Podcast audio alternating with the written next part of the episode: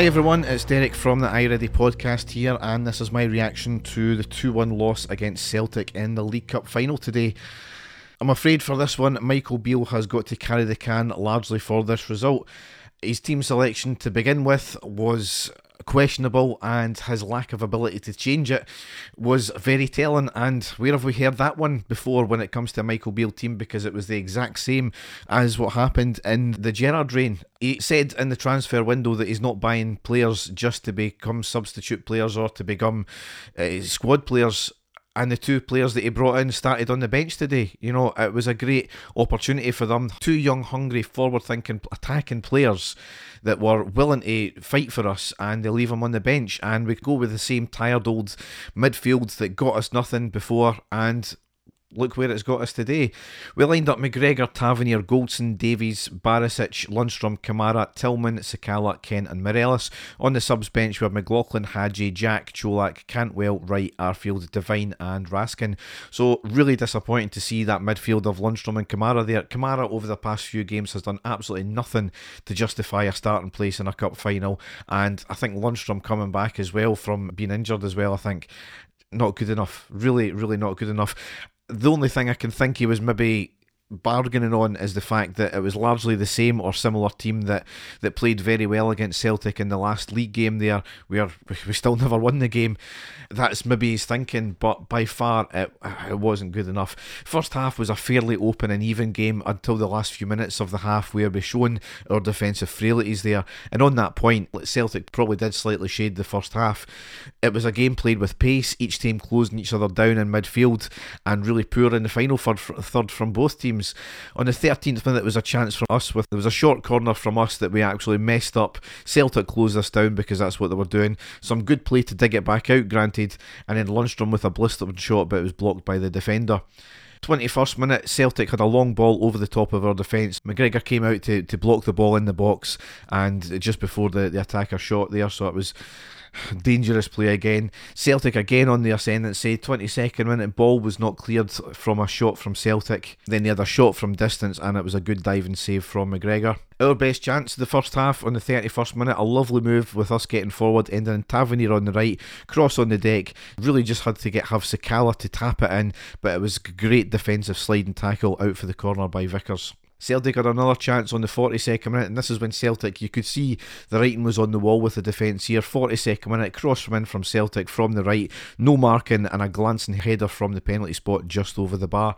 And then it had to happen on the 44th minute, Celtic went 1 0 up. Ball was on the left, crossed on the deck. Trundles past Tavernier, Goldson, and Davies.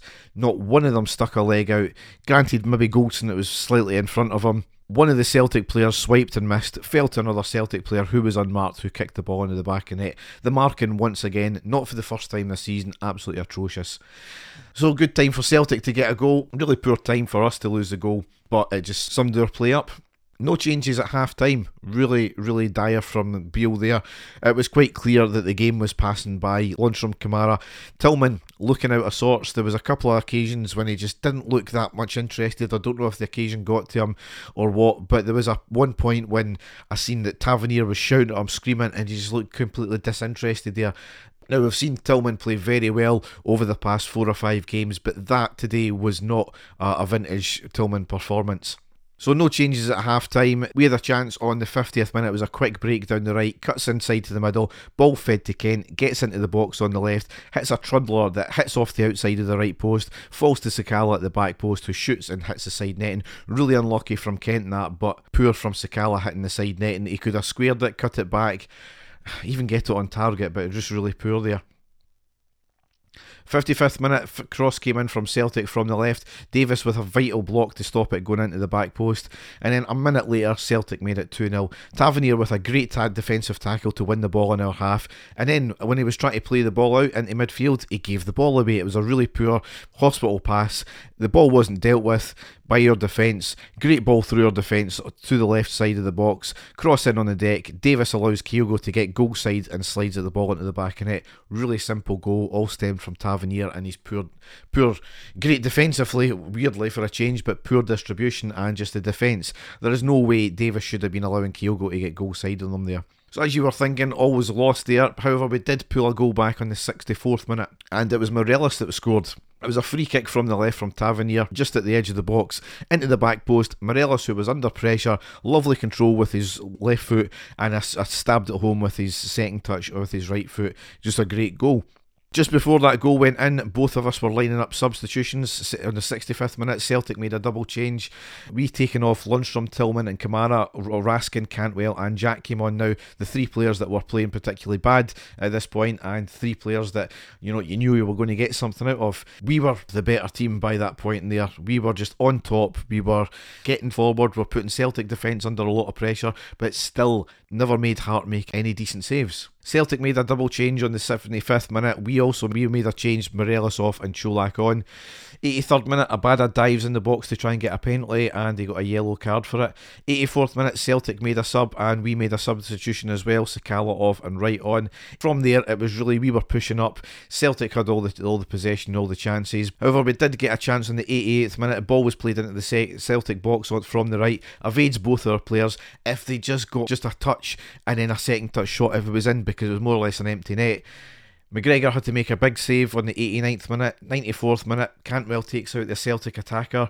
Play on because Celtic had possession. Shot by another attacker and a big save from McGregor out for the corner. Celtic went 1v1 on the 96th minute and they put it wide. So, uh, just as I said, it all really stemmed from the team selection. Beale has to carry the can. There are certain players now, I think their time has come. We can't afford any more passengers in this team. It is a rebuild now. We've lost this cup. We just need to try and make sure that we don't drop any more points in the league and try what see what we can do in the the Scottish Cup as well. Got to keep our heads held high though because we've got Kilmarnock coming up next Saturday. That's the fourth of March. That's a, a three o'clock kickoff. I'll miss the game unfortunately, uh, but maybe after today's performance with some of these players, maybe a fortunate thing. So Dave and I might be back with a podcast this week. Well, to cover this game. Not that we want to, but we'll be back nonetheless. So, thanks for listening and goodbye.